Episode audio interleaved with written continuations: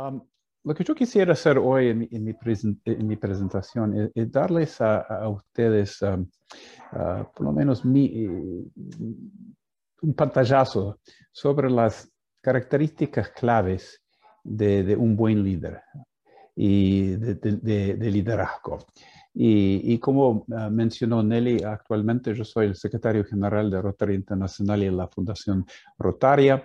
Eh, y esto, lo que esto significa es que yo tengo, eh, estoy, eh, tengo, estoy a cargo de toda la, Secretaría de Rotary Internacional. ¿Qué significa esto? Es el, es el grupo de, de funcionarios profesionales que trabaja Ah, para Rotary que apoya a los rotarios alrededor del mundo y, a la vez apoya el trabajo de la Fundación Rotaria. Ah, como ustedes saben, tenemos uh, 1.200.000 rotarios alrededor del mundo.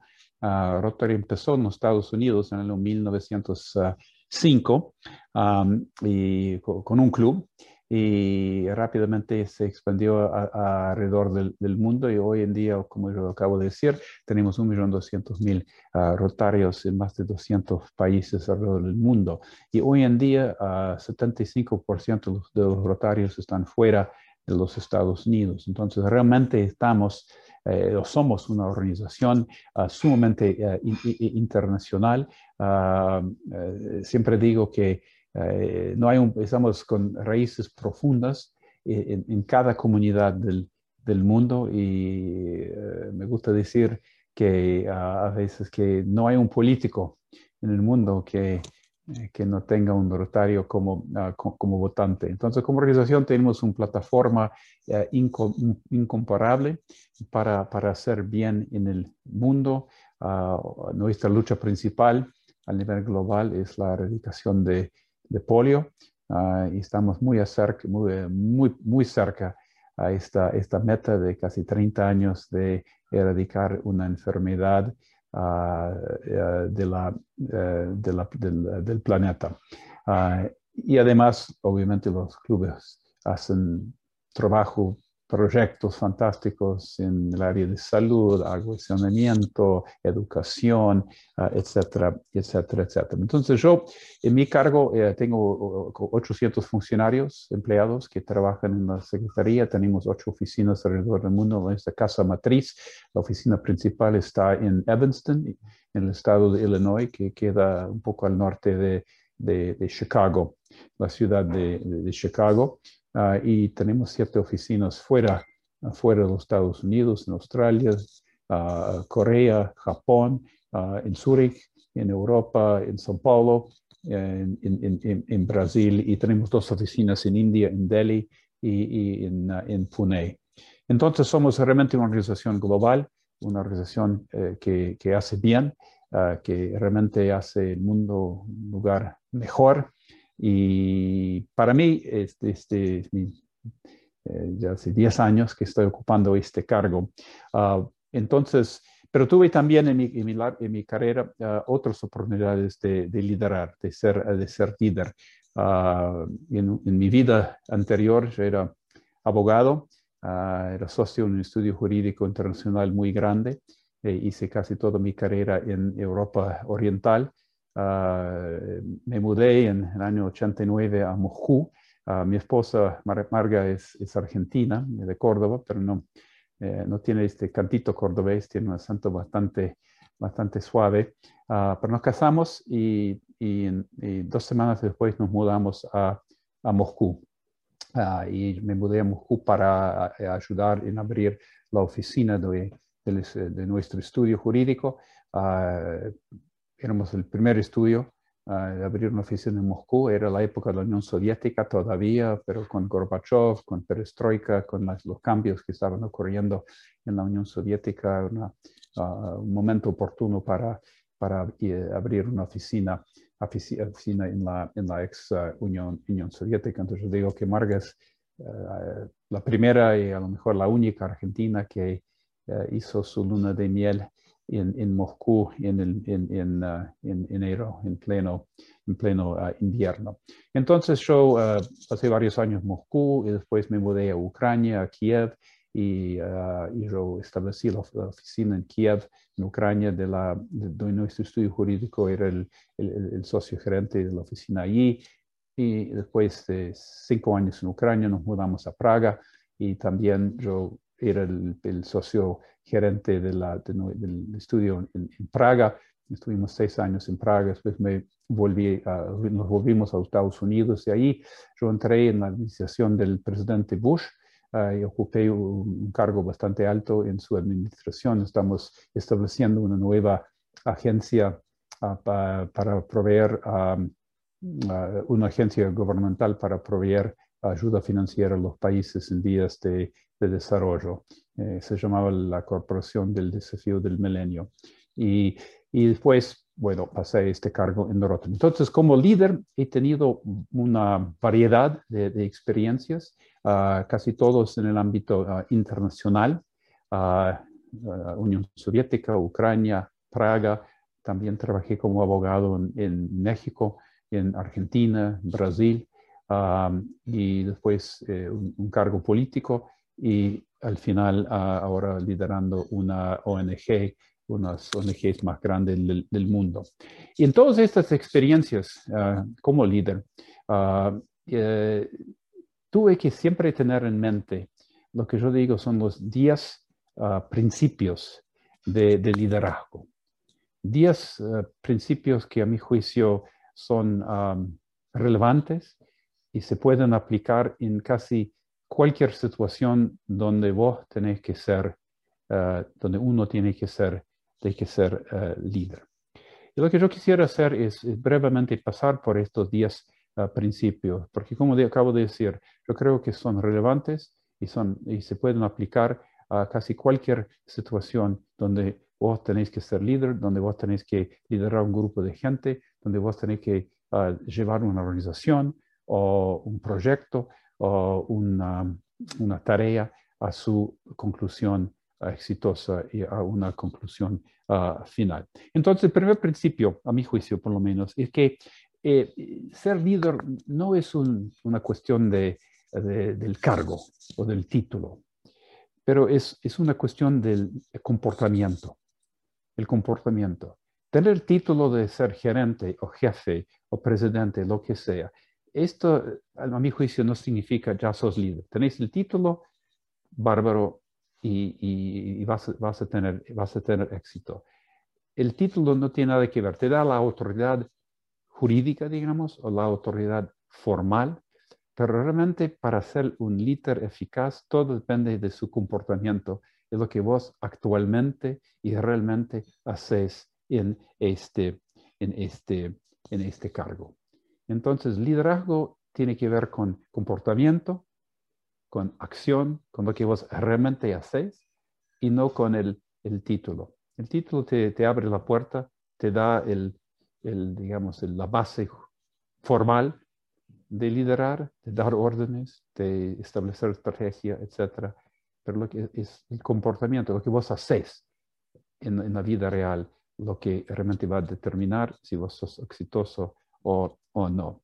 Segundo, a mi juicio, la mejor manera de tener influencia y liderar y, mover algo adelante es predicar con el, ejemplo. Predicar con el ejemplo. Entonces, si tenéis un equipo y, la tarea es difícil y la gente va a tener que trabajar mucho y, vas a exigir mucho de su equipo, vos tenés que predicar con, con ejemplo. Entonces yo, cuando estoy en este tipo de situación, yo siempre soy el primero de llegar a la oficina y el último de salir de noche. Porque yo como líder no puedo pedirle, pedirles a mis colegas, a, mis empleados, de que trabajen duro cuando ven que yo llego tarde a la mañana y soy el primero de salir a la oficina para jugar golf o lo que sea, lo que sea. Entonces, la mejor manera de tener influencia y de liderar de una manera exitosa es predicar con el ejemplo. Porque es muy difícil motivar gente si vos no, no estás otra vez predicando liderando con el ejemplo. Tercero, para realmente tener impacto como líder, porque todos nosotros que estamos en una posición de líder queremos tener un impacto, no solamente sobrevivir y estar ahí flotando haciendo nada. Queremos, queremos, queremos tener impacto, queremos lograr algo, queremos alcanzar algo con nuestro equipo, con nuestra ah, organización. tenéis que, eh, para tener impacto, tenéis que, tenéis que llevar a cabo cambio positivo, cambio positivo, o sea, no solamente una cuestión de, ser un buen orador o ser carismático, pero para mí por lo menos es importante también contribuir a la sociedad. Entonces, a través de las, del trabajo que estoy haciendo, a través de mi liderazgo, contribuir, contribuir al, para mejorar la sociedad, contribuir para mejorar la, la vida de mis empleados o colegas en el trabajo, el equipo que estoy, estoy ah, liderando.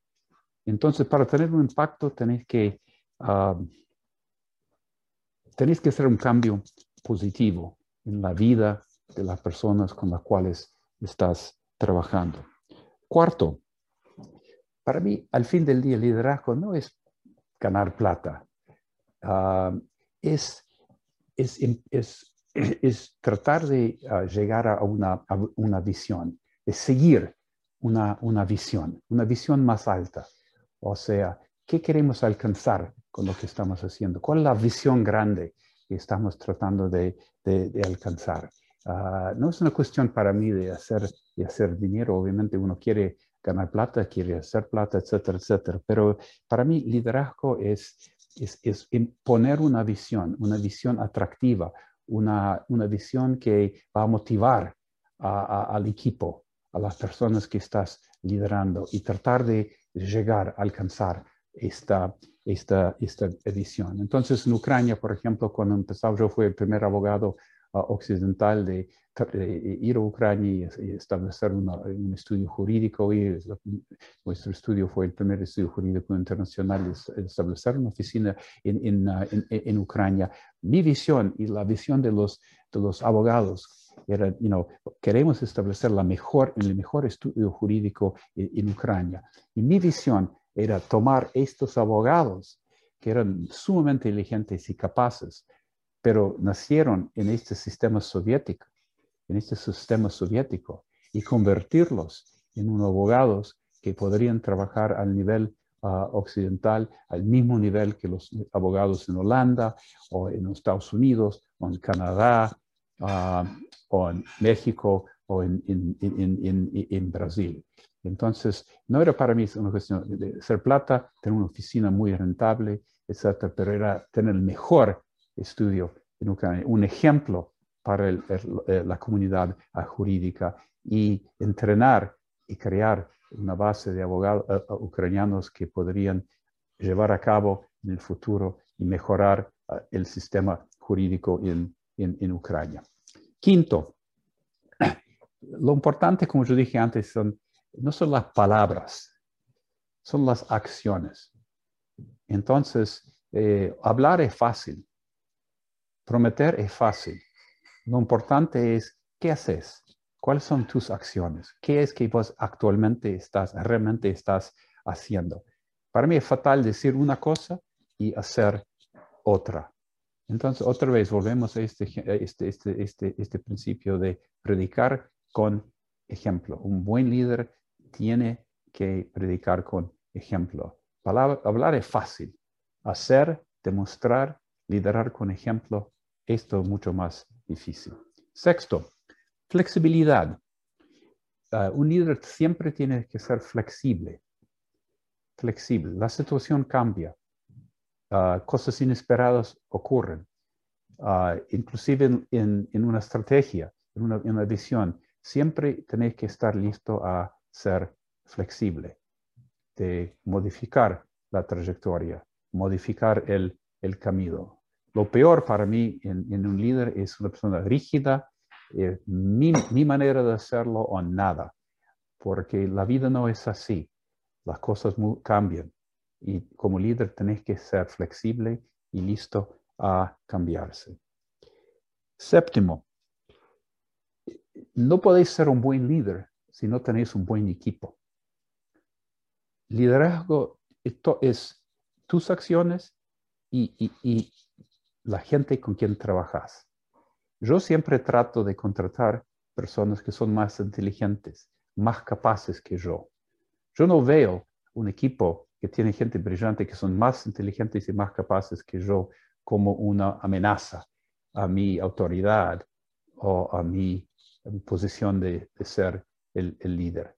Al contrario, ah, yo soy bastante capaz, no cometo muchos errores. Y si yo contrato y armo un equipo de personas que son inclusive más capaces que yo, vamos a tener éxito. Esto es lo, importante. Un líder tiene que darse cuenta que al final, si la cosa sale bien, el líder va, naturalmente va a recibir un, los aplausos y, el, y, el, Esto va a venir. Entonces, preocuparse de, de, oh, este tipo que trabaja conmigo es, es, sumamente capaz, me va, es una competición. No, para nada. Este, un líder exitoso se rodea con personas que son igualmente o mejores. Y esto es para mí uno de los principios más importantes en ser un buen líder. Siempre tener un equipo sumamente capaz. Esto va a facilitar la, el éxito de lo que están haciendo. Octavo principio, humildad. No ser arrogante, ser dispuesto a admitir errores. Nadie perfecto. Y el equipo aprecia un líder que tiene la humildad de decir, me equivoqué, me equivoqué y qué que ustedes piensan como cómo podemos nosotros conjuntamente solucionar este problema. Entonces, un líder tiene que estar dispuesto a admitir errores. Noveno principio, unidad del equipo. Em, abrazar, por falta de mejor palabra, el equipo, unificar el equipo. Yo siempre quiero recibir distintos puntos de vista de mi equipo. Estamos tratando de solucionar un problema difícil. Yo digo, ¿quién, tiene una, ¿quién puede articular el argumento en contra de lo que estamos tratando de hacer? Porque nadie tiene toda la sabiduría. Y, para tomar una decisión en un uh, difícil, tratando de atacar un tema difícil, un problema difícil, es muy importante analizarlo de todos los puntos de vista y permitir al, equipo que las personas se sienten cómodas en articular, expresar su punto de vista distinto.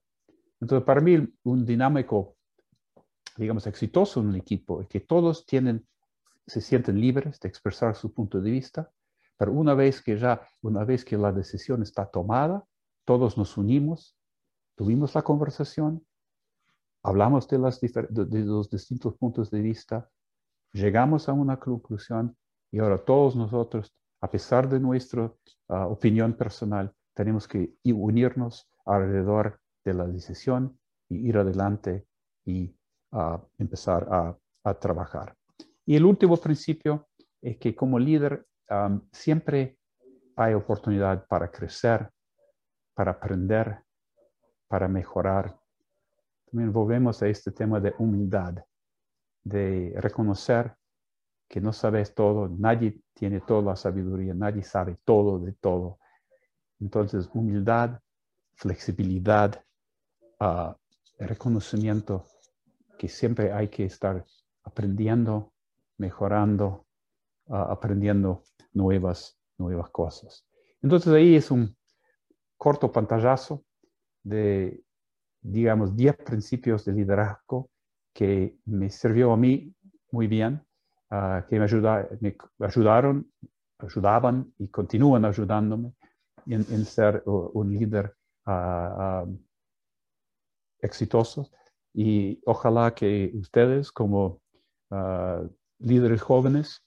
Ojalá que algunos de estos principios ayuden a ustedes de ser mejores líderes en sus respectivas carreras o trabajos o posiciones. Entonces, Nelly, con ahí termino. No sé si hay oportunidad de diálogo o preguntas de los participantes, pero sí hay con mucho gusto. John, te tengo una pregunta de Francisco Domingo Calvo López. Él te pregunta, John, con esta pandemia, ¿qué cambio viene para Rotary? Muy buena pregunta y muchas gracias por esta pregunta. Yo creo que nuestra, nosotros como organización estamos en una encrucijada histórica. Ah, ¿y, qué significa esto? Ah, nosotros ya hace, hemos tenido una trayectoria de 116, no sé cuántos años, ah, una trayectoria fantástica, fabulosa.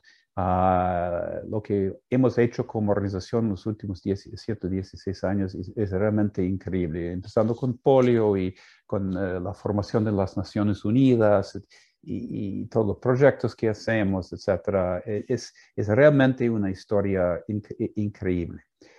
Pero si lo miramos desde el punto de vista de membresía, como ejemplo. Nosotros eh, hemos estado a un millón doscientos mil socios por ya que por casi 20, 25 años, estancados a un millón doscientos.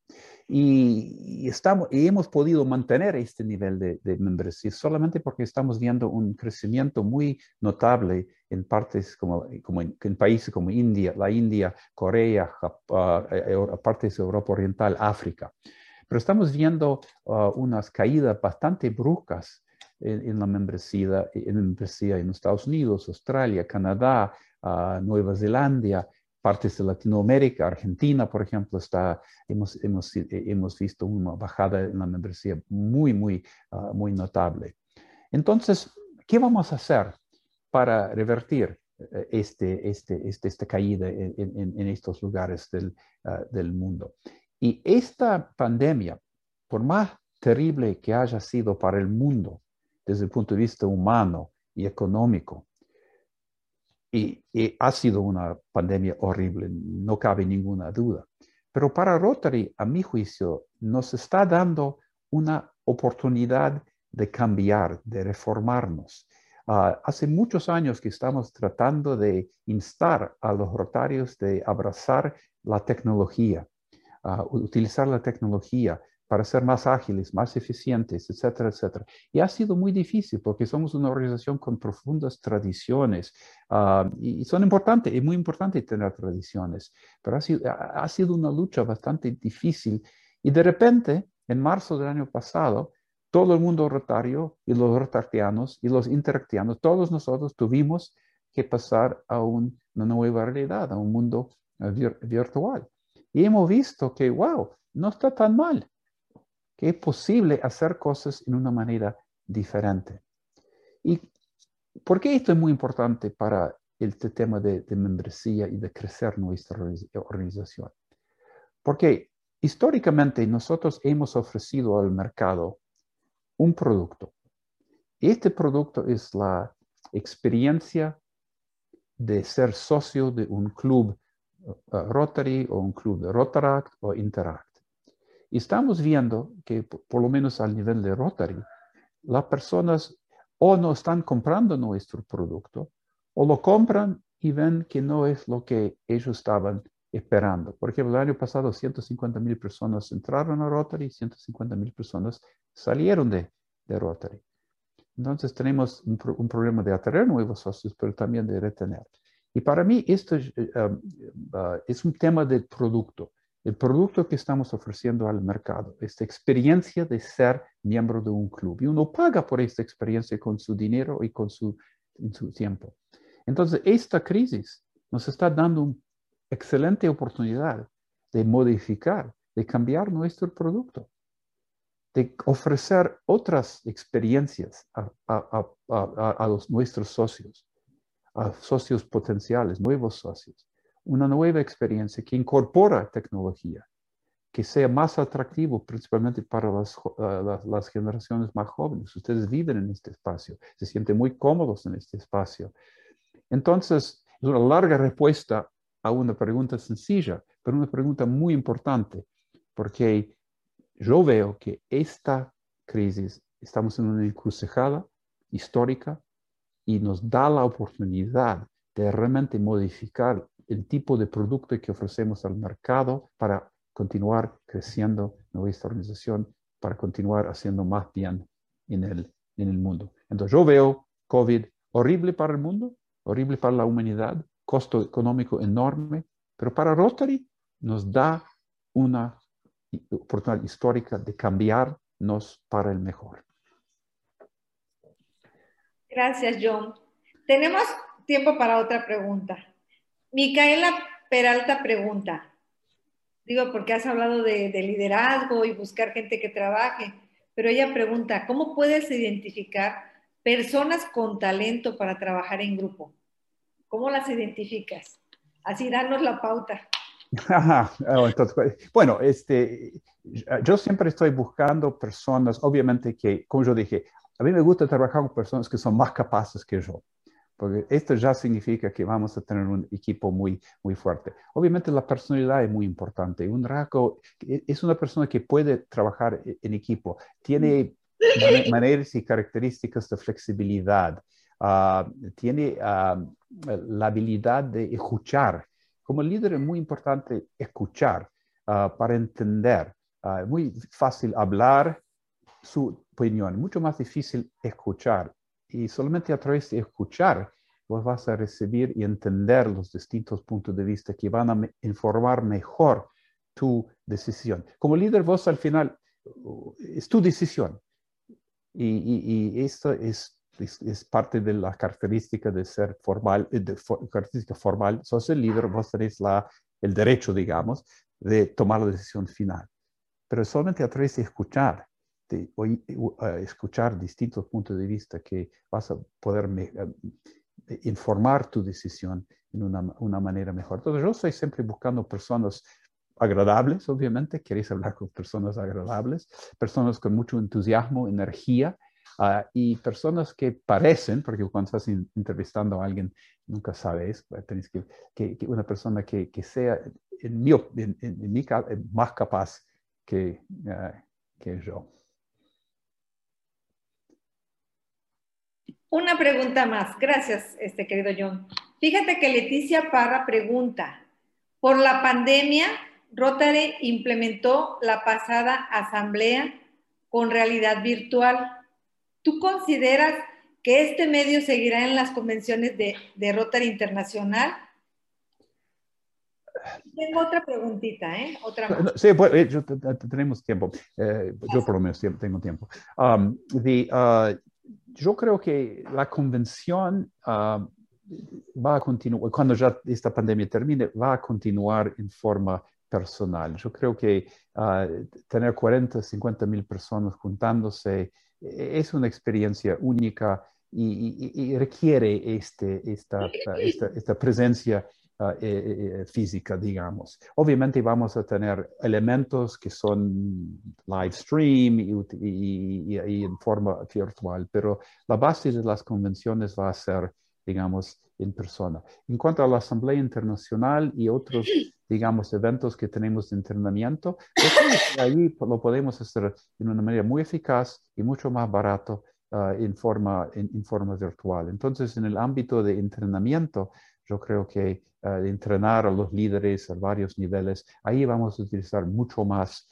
este, esta forma, uh, forma virtual. Y también yo creo que para cambiar el, tema un poquito, eh, para volver a la próxima pregunta, este es un momento también de fortalecer los vínculos entre Rotary y, y Rotaract. Ustedes saben que a nivel mundial solamente 5% de los rotarianos se convierten en rotarios. Esto a mi juicio es una tragedia, porque los, ustedes de, de son personas que ya creen en Rotary, son apasionados por Rotary, por la idea de Rotary, los valores de Rotary, pero solamente 5% de ustedes a nivel internacional, global, se van a pasar a ser rotarios.